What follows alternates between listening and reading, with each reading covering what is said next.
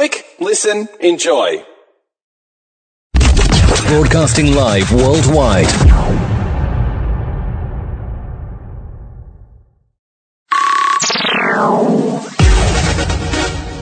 Thank you for tuning in to Talkline Network Radio, America's longest running Jewish broadcast network, the voice of the Jewish community. You're listening to Talkline with Zev Brenner, America's premier Jewish broadcast on the air since 1981. And right now, it's a pleasure to have with us again Nissim Black, Nissim Baruch Black, born Damian Jamal Black in 1986, an American Israeli rapper, producer from Seattle, Washington. Uh, he grew up first being a member of the Muslim faith and the Christian faith, and then he discovered Judaism. Is now an Orthodox Jew. His family were involved in rap. Unfortunately, there was drugs and divorce and all kinds of tragedies. But Nissim Black has overcome that to become a superstar today. So Nissim, thank you for joining us. Thank you so much, Zev, for having me on. We appreciate it. Uh, thank you, thank you. For, first of all, you grew up, I think, till you're around 14 years of age. You were Muslim. What made you decide to change from being a Muslim to a Christian? So, uh, you know, uh, Islam in itself was already just a, uh, you know, my grandfather was Muslim. My parents weren't actually Muslim. My grandfather was, and he came to live with us, which I think he, you know, he became a Muslim in prison.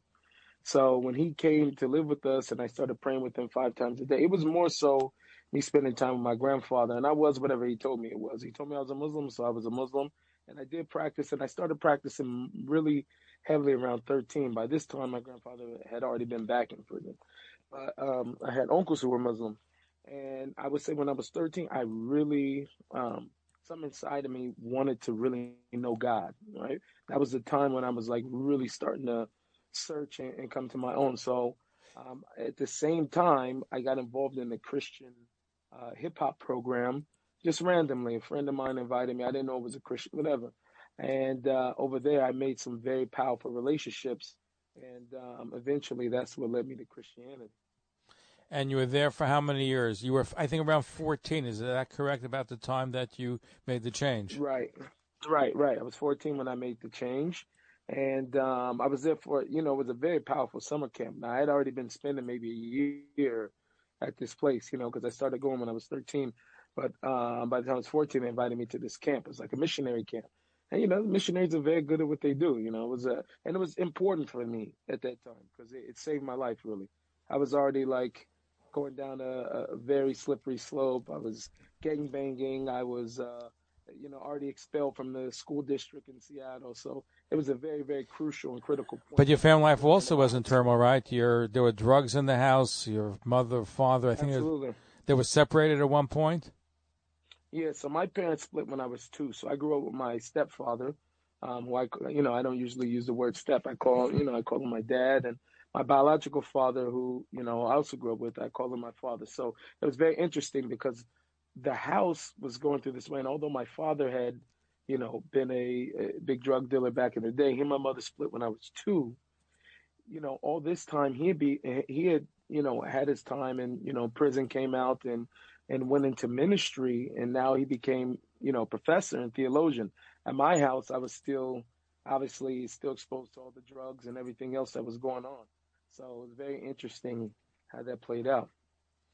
So here you are. You're but you're involved. Listen, your parents were involved in the music scene. I believe your grandparents. So you come from a long list of musicians that also play with some very famous stars in the United States. Right, right, right. So I, I always tell people, you know, I don't know if I had too much of a shot at doing anything else. Music is like in my blood. You know, I could have been a janitor, but I don't know. You know, if the if the fight for music inside of me would have stopped. You know. So yeah, definitely. My my uncles used to play with like Quincy Jones, who actually is from Seattle. We went to the same high school as my and my grandparents, and um and uh, Ray Charles and other people of that nature. So big big names. Now, big names were there, but you know, so you had the influence of your family on the big names of music. I believe at one point, I think it was 1995, though, on the personal side, the FBI raided your house, your home. Yes, yes. My my uncles is involved. This was shortly after. I'll never forget it because as a kid, you know how you piece everything together in your head. I remember watching with my family on the news. You know, it was a big thing. Everybody was like in turmoil because Clinton had declared this war on drugs. I never forget it. And I promise you, like shortly after that, we were raided by the FBI, and all my, you know, my uncles and older cousins, everything. It was like one by one that whole next year or so. Everybody was in prison. So uh, a lot of the, you know, other male influences that I had in my life were were eventually gone, which probably, you know, to some degree was good because I don't know if it would have led me in the right uh, right path anyway. But um, yeah, a lot of my uncles ended up going to prison very very shortly after the way. It was very startling.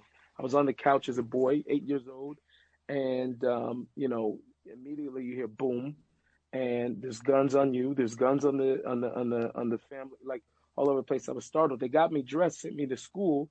I left the house. Everybody was in handcuffs. I didn't know if anybody was going to be home or anything. So um, it was a very, very uh, scary experience, traumatic. Did it have a good impact or a bad impact? Because you were involved in, were you involved in drugs at all? I know you were involved in rap, gangster rap. So, right. I started. I think I had a bad impact. I mean, obviously, just the environment overall. I was smoking pot already at nine years old. So at nine years old, I was already, you know, becoming a stoner to some degree. It didn't really hit heavily until I was about 12, and I was already dealing at that time. I was selling weed illegally and stuff like that at that time. Um, so I think overall it does. It just puts you, you know, once you're in an environment, you you you, it's very very hard to grow and do things that are outside of that environment that are not conducive there. So it's very very interesting to watch that cycle. You know what I'm saying? Continuously repeat itself. Even as I look at family members and people of the past today. Now, at 18 years of age, 2004, your stepfather had you, you replaced him as CEO of Sporting Life, which means you came out with songs and produced singles like "You Need a Thug" and "This Is Why," and you came up with two albums yourself. Right, right. So shortly after my mother unfortunately overdosed um, when I was when I was 19, and I had already been working on a project. I was, you know, that whole I want to say year and a half. I was in a you know serious conversation with I think Virgin Records at the time, which was a big label, and um, we were sending back demos. Now I slowly got myself back into the like gangster rap scene because prior to this, after that experience, uh, you know, as a Christian, uh, converted to Christianity, I was really actually doing very well um, um, in terms of you know music and my behavior, the guys I was around. And after the music started to, you know, become the number one thing, got this, you know, this uh, potential offer. They want more gangster music. That's what it was. So to, in order to supply that demand, I started to change and uh, very, very fast, like hard gangster rap, hard, hard gangster rap. And that put me back in those environments, put me right back into those environments. And unfortunately, uh, you know, it started to, to, to lead to, uh, to very, very scary things. So you had, but you also had a success at the same time. I think your second album made it to some of the charts. Uh, the second album was that called Aliyah. Right. Yeah, Aliyah. So by the time by the time Aliyah happened, wait, wait, were you um, Jewish? were you Christian at that time? Where were you? So I was I was at the beginning of the project. I was messianic. By the time I recorded the recorded, I was in my transition stage. I was leaving out of Christianity, going into Judaism. I had a two year stint in the Messianic Jews for uh, JC movement. So, so how did you get um, involved in the Jews for JC movement? Did you know Jews growing up? Did you have connections? How did you get involved with the Messianic group? So I actually grew up in a Jewish neighborhood. Um, I, I actually converted in the same neighborhood I grew up in but um, I wasn't so close to my neighbors. I would walk through a shul to get to school and different things like that. I had no connection. But once I started to search on my own, now finally I'm going away, you know, away from everybody, and I got to start searching on my own. What I started to to to realize was is that JC was Jewish, and there was a major major issue with how all of a sudden we get to Christianity and some religion that's not Jewish from one that was. So I started researching, and I was maybe spending eight hours a day. Um, I also grabbed the Quran at this time. I was going through all the different texts, spending eight hours a day, and the Jewish story just really stuck out to me. The only problem was it's ingrained in your head that if you don't believe in, you know, JC, then you go to hell, whatever. So, um, uh, apart from Chabad.org, the only other thing you can find that was so remotely Jewish on, on the internet, you know, you know, at the rate that I was looking was was Messianic people. Um, so I started going to a congregation that wasn't far. I was a little bit in the middle for me, and I, I got very involved. And I think it was, you know, just a, a, a years of learning and trying to grow more that slowly it started to fade. The more and more we started to look towards traditional Judaism. And right at a pivotal point, I met a rabbi, Rabbi Michael Skobac from uh, Toronto, and um, had a very, very powerful. Um, and that was about that. You were still the Messianic congregation, but you met Michael Skobac, Rabbi Michael Skobac. Right, right, right. Who's a anti-missionary, so to speak. And the reason why I met him is because he came to one of the conferences. That's what he does. He comes to the conferences. Him and another rabbi, Eli Cohen, who happens to be Lubavitch, actually. They go to these conferences and they try to speak to Jews and talk to them and, and, and you know, encourage them back to Yiddishkeit. And so what ends up happening a lot of times, they go and find a lot of people that end up becoming Gerei Tzedek. and I happen to be one of those. So you got so you like what they had to say. So you were two years in the Messianic congregation, and so the Aliyah album was a Messianic Jewish album. Was it a Jewish album? How would you call no, it? No, I would definitely say I was Messianic. I didn't really talk about it at the time in, in the records. Like when I go back and listen to the album, most of it was not uh, about religion. It was just about positive positivity. Um, that's really where I was coming from on that record. Um, and maybe one song on there that I kind of like make a few references, but for the most part, the album is just very like a positive, uplifting because I was by the time I was you know halfway through I was already in limbo about where I was really you know and so um, right afterwards uh, is when we end up moving to the Jewish community and starting Nageris by the time by the time record came out so it's very interesting that it uh, that all played out that way. Now, when you converted to Judaism, was it did you in particular when you, it was Orthodox? Was it Chabad? Was it a different group? Who converted you? No, and what so I converted. I converted actually through a, um, a Sephardi rabbi. My rabbi was Moroccan Rabbi Shimon Benzaquen, and um, so we started going to the community, and uh, you know, you really don't know where to go. There's a there's Ashkenazi shul, there's a couple of Sephardi shuls, you know. There's a breakaway minyan over here. I really connected with the Rav, uh, Rabbi Shmuel Brody, who had hap- happened to be Hasidish, but he didn't have like a uh, a kahila or anything like that at the time. He's just a very special individual I really connected with. And um I'm sorry. And then so we started uh going towards this uh, Sephardic shul because my wife really like enjoyed the warmth and everything else that she she found over there. And we became very close to Rabbi Benzaquen there. And um, he sort of took us on as candidates and then uh, we went through the beis din. Now the beis din was obviously comprised of the Avdes. Then was obviously Ashkenazi. It was uh, Rabbi Kotenik and and there were some Chabad Rabbanim that were also too on the base. Now your wife was was was Jewish, or she also converted? What was her status when you? So me and my wife have been together since we were 17. So we're high school sweethearts. She was not Jewish. Uh, we were Magai together. Me, my wife, her sister, and her sister is married to my best friend since kindergarten. So he actually is my producer. He makes all the music, Yosef. Oh wow! So we've been making music for a long how time your, together. How yeah. did your family take the rest of your family, your uncles, or the rest of the family that you became an Orthodox Jew? What was their reaction? In, in the beginning, it was very hard for them. Now, interestingly enough, my father, who um, went through his own journey, obviously he's a Christian today, professor and everything else. Not the same guy that was. not the drug addict and not the drug dealer that you're growing right, up, right? Right, right. So he actually was the biggest support that I had. He actually came to our afterwards, after the gates, everything. Um, and I think he just appreciated the change. However, my wife's family and the rest of my immediate family thought I was nuts, that I was going off the, the Richter's. Very interesting to see now everything comes full circle and everybody's like in major support and uh, just in love and enamored at the, at the move we made. Now, your gangster rap. How would you describe your rap? Because you're still doing rap. How would you describe it today? Right. I think today is much more positive, upbeat. I try to get people to think. I want to be able to be sonically in the pocket of rap, so where everybody can understand the the language or the lashon. But at the same time, I want to be able to put in values. You know, I try to talk about values and different things like that that are um, um, that are uplifting, that align with Hashem. So uh, that's really what I'm doing now. Just sort of trying to be able to put out positive vibes in a genre I feel like that really, really needs it right now. We're going to play the Hava song right now, and we'll talk about that. Here we go, the Hava song coming up.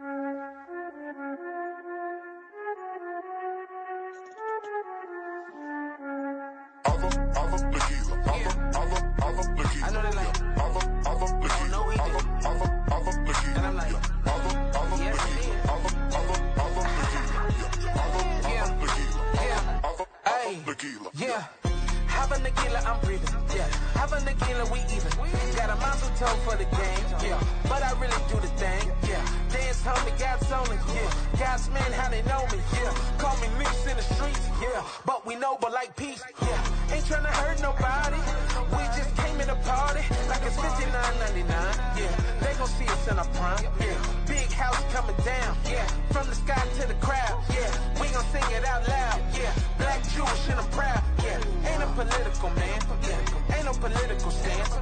But when the beat knock I jam. Yeah. And I got the hopper in hand. Yeah. Read cool when the beat smooth. 16s on a sweet tune. Fast forward, then I rerun it. Then I get down how we do.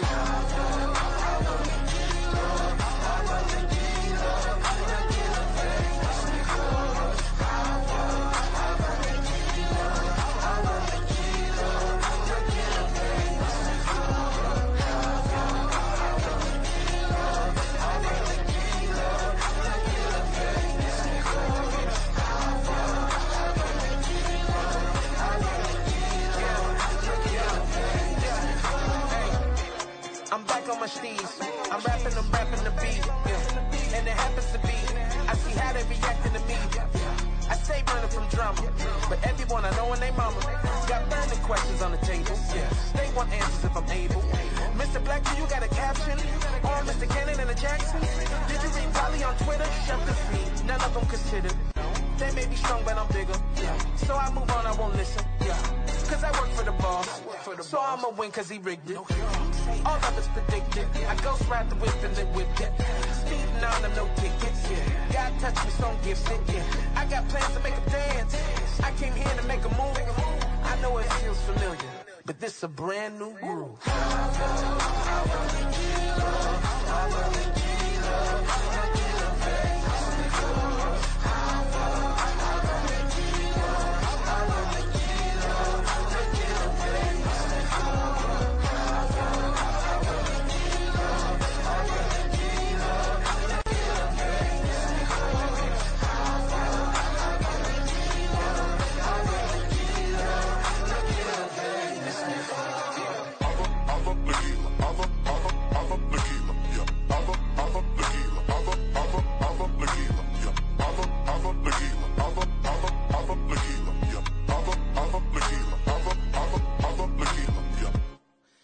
love it. Hava Nagila with a different kind of rap to it. So, first of all, what, what kind of chassid are you? I'm a Breslover chassid. I'm, I'm a Rebbe Nachman baby. All right, because uh, typically a lot of Hasidim, I'm not going to sing Hava Nagila. It's not the top of the hit parade. So you did it. What was It's the very- reaction? it's very interesting. Wait till you see the video. Actually, if you think the, the, the song's a shocker, wait till you see the video. I saw the video. Come out this week. oh, but the- I thought I saw one, maybe. So I'll wait to see it coming out this week. What was the reaction to it? Because it's not your typical Hasidic song. You know, it's very interesting. People people love it. You know, it's very interesting. I think history, uh, it actually was a Hasidic song. Um, I think you know I've heard different. Uh, some people say it was Gore. I recently heard from somebody who seems to be a Baki in these things. That was actually from Tona. There was a Tona Chassid actually came up with the uh, with the niggin uh, and the words for Hava Nagila, the original words for the Hava Nagila. There's obviously a second part that was added later on. Um, you know, but uh, that's what I was told, and that's why I've been informed uh, for many years actually. But it's been interesting. People, people, people love it. You know, I think it's sort of like you know people know my sincerity in in terms of you know my service to God and who I am. So nobody took it as uh, as uh, being something that was representing something that you know would obviously be against the Hasidic community. Before we break, I was just curious because you're black and Jewish. Did you have did you encounter any racism, whether here or in Israel? People who didn't accept you or your family or your children because of your skin I color?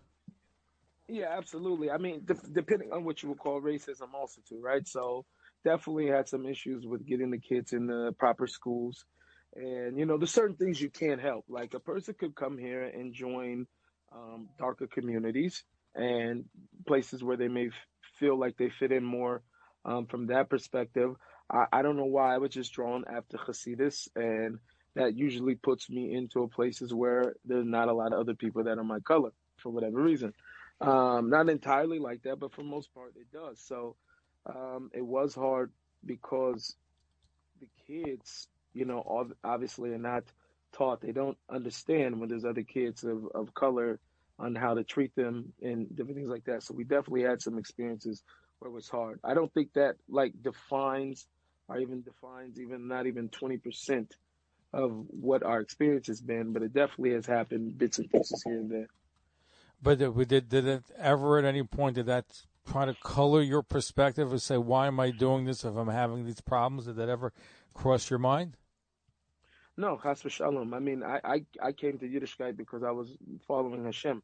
You know, I didn't. I never came to Judaism because I was looking for a, uh, uh, because I was looking for really acceptance amongst Jews. You know, I was coming because I found God here. So that's why I did. So um, the the only one that's going to make me feel that way, or would ever make me feel that way, is God. It's sort of like you know when King David was running from Shaul. You know, he didn't he didn't say you know, well, I, I I'm justified. Look how he's treating me. He says, no, that's God's anointed. So even the people that didn't accept my kids and different things in school, I daven profusely for them.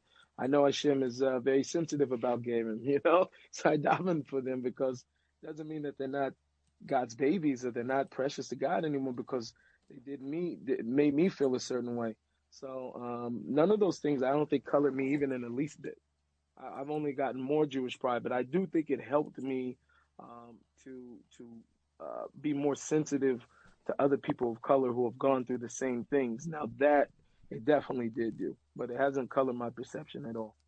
Nissim Baruch Black is our guest, born Damian Jamal Black. He was first a Muslim, then a Christian, now today a Hasidic Jew. Follow us on Facebook, Twitter, and Instagram.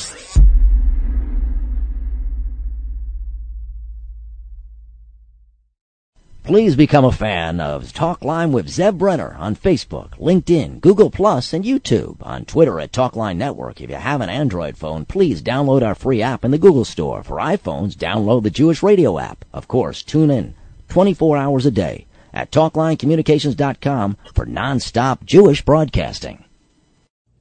You're listening to Talkline with Zev Brenner, America's premier Jewish broadcast on the air since 1981 turn. You have a question for Nisim. Go ahead. Yeah, Nisim Shavua Tov. I was just wondering whether you had ever pondered on eventually, if it's if you're not ready for it now, I hear it. But if eventually, whether you plan on slowly leaving the rapping um, a part of uh, of Jewish music and coming closer to the regular pop style of music, uh, whether you were thinking about that. Nisam, did you uh, want? Yeah, you, very good question. Uh, yeah, I got the question. Um, no, I, quite honest.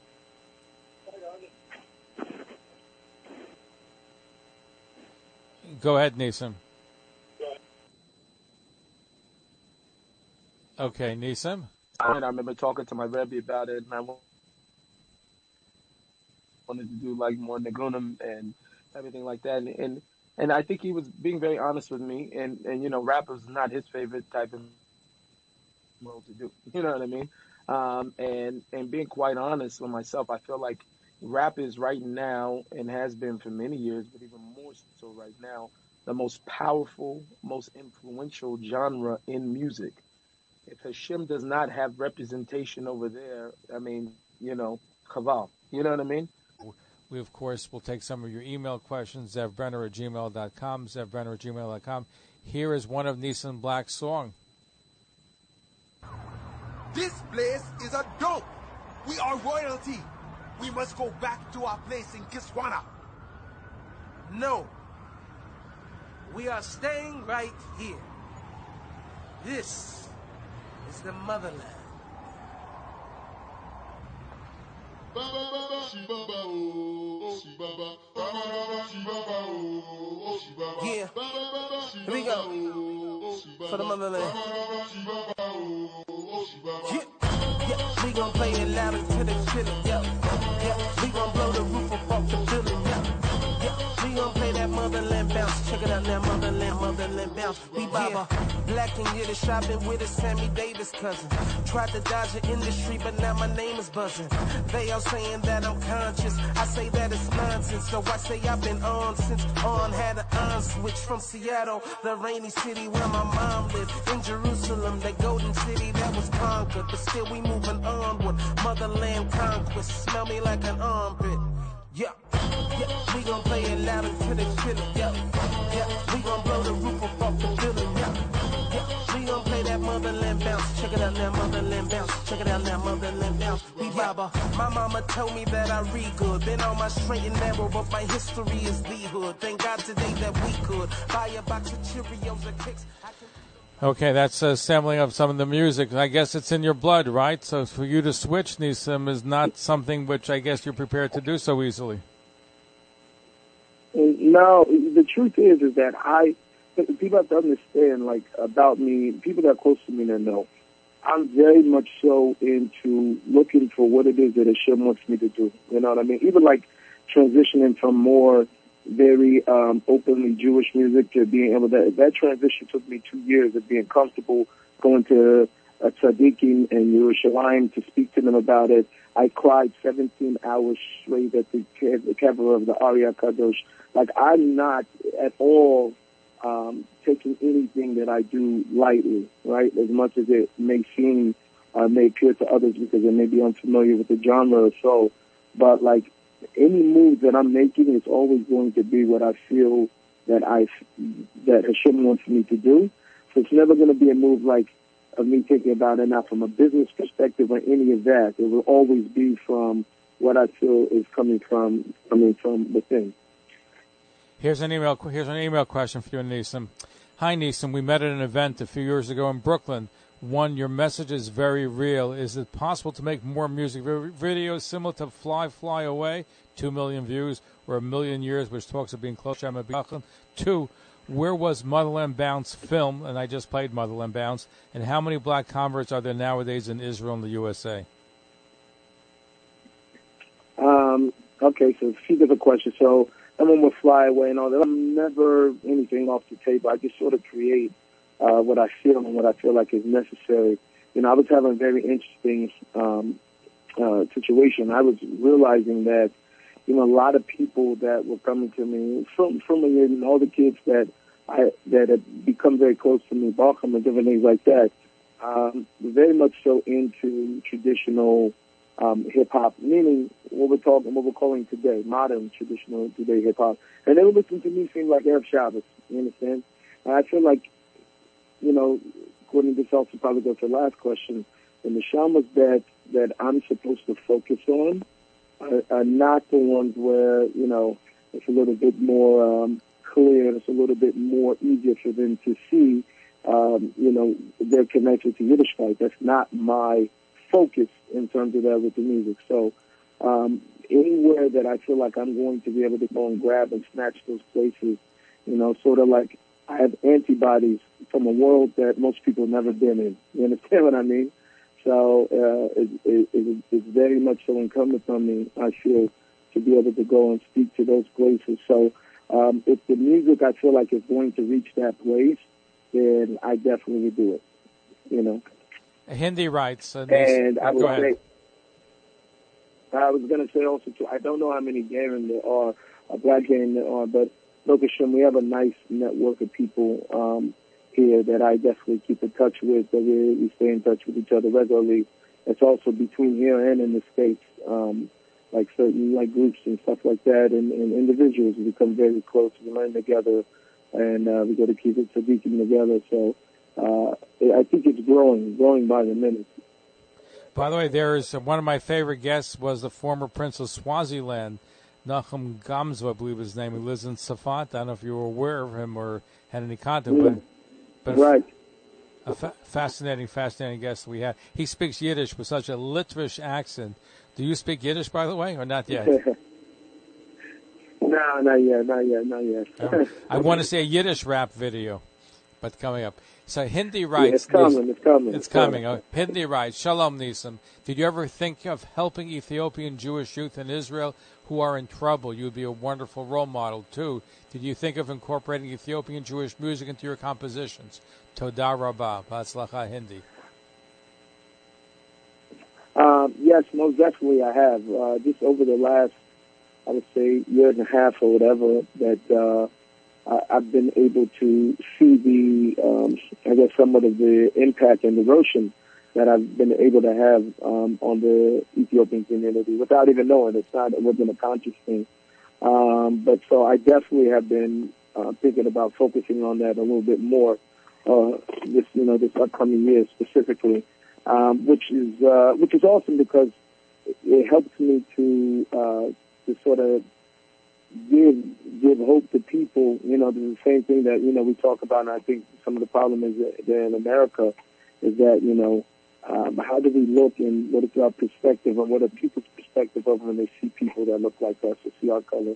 So I think I've been able to give a lot of hope and, and, and pride to the Jewish uh, Ethiopian Jewish community. So I plan on doing more, hopefully. Uh, here's a question from Tzvi in Brooklyn. Dear Rav Nissim, did you get smicha by any chance, or not yet? No, I did not get smicha. I've been running away from smicha. okay, but if you do, uh, but, but our our, our guest, they okay, our guest is, feels that you deserve the title of Rav. He calls you Rav Nissim number one, what can we do in the Jewish community to better welcome Geirim, that's converts, whether they're Afro Americans or other backgrounds? Two, how can we improve our relationship with African American, Christian, and Muslim community in general? Unfortunately, there have been some tensions in Crown Heights. Yeah, so I think um, I think so. The answer really the first question, especially towards Geirim, that come I know at least from a uh, different background, such as myself is that um, you know I think there needs to be a a, a bigger um, effort in showing the diversity within Yiddishkeit, even to our kids from the you know from the next generation, because that's where really that's where it really starts at. Um, you know, and I say this because like you know I'll read kids books to my kids on the Chumash, right? And those books are always illustrated with uh, you know, European looking Jews with payas, even though they're like dressed like uh, 4,000 years ago, and blue eyes, blonde hair, with payas, and whatever. And, and the reason why it's done that way is because it wants to give the kids to, feel some shaychus to it, right? so that the Yiddish kids here in the, in the, in the community, they can, they can feel some shaychus to it also too. And I think that that is an important, important point. And I think it should also be Jews of color inside of these books, and whether it's Sephardi, Temani, Black, or whatever, to be able to increase people's understanding that there is uh, there, there is more than other people that come from different backgrounds. So I think that that's very, very important. And I think the way to improve those relationships uh, with the other ones is focusing on the decline, right? It's, so, for instance, I think part of the first question answers the second question. Once people see that the the face, so to speak, of, of Yiddishkeit is not only one way, especially in America, right?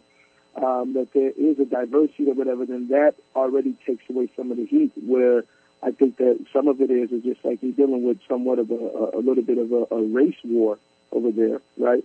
Um, and us being Yidden are naturally the scapegoats for anything um, that goes that goes on in the world in the in, in the first place. So especially if if they're only shown as European white, then anybody that color already, and especially by by the Orthodox community, was generally conservative. When the black community is generally liberal, the whole thing, you understand what I'm saying, is like set up to to make it appear that way. So I think increasing and celebrating also to other Jews of other cultures and, and other backgrounds will also show that community, and particularly with the other religions I think focusing on what the main thing is. The is right now, there is a war against God.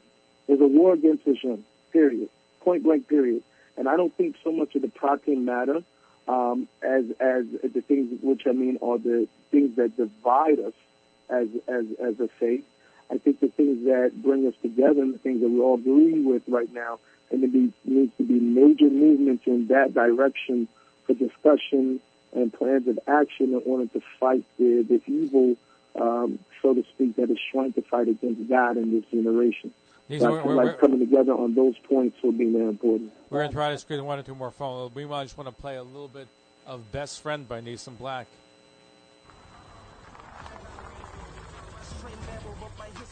Man, you ain't huh? Man, don't be worried about what I be doing. Supposed to be coming to America, said you coming to Israel, man. Whatever. what is this, genuine terry cloth, man? This is authentic bear fur with a hint of lion. Which bears? The three bears, man? Man, whatever, man. Let's go. Okay, we'll play more of that. Uh, Deborah in New Jersey. Is that Newark, New Jersey? Yes, yes, that's right. Go ahead. Your question for Nissim Black. Well, thank you. Uh, as you know, uh, uh, Nathan, uh, well, listen, I live in Newark, and and it is all African American. I've lived here 30 years, and uh, seeing you and hearing you in in Israel, you, the sincerity and the humbleness that you put forward, the knowledge and and the simplicity that you have about your faith, is is um, unavoidable. It is it is delectable, and I am so grateful for your faith witness. Now, here's what I want to say because Zev brought up the matter of Ethiopian Jews, and I heard a bit of resistance, like, "Oh boy, you know, I'm I'm a black person. He's bringing up black people that I should be associating with."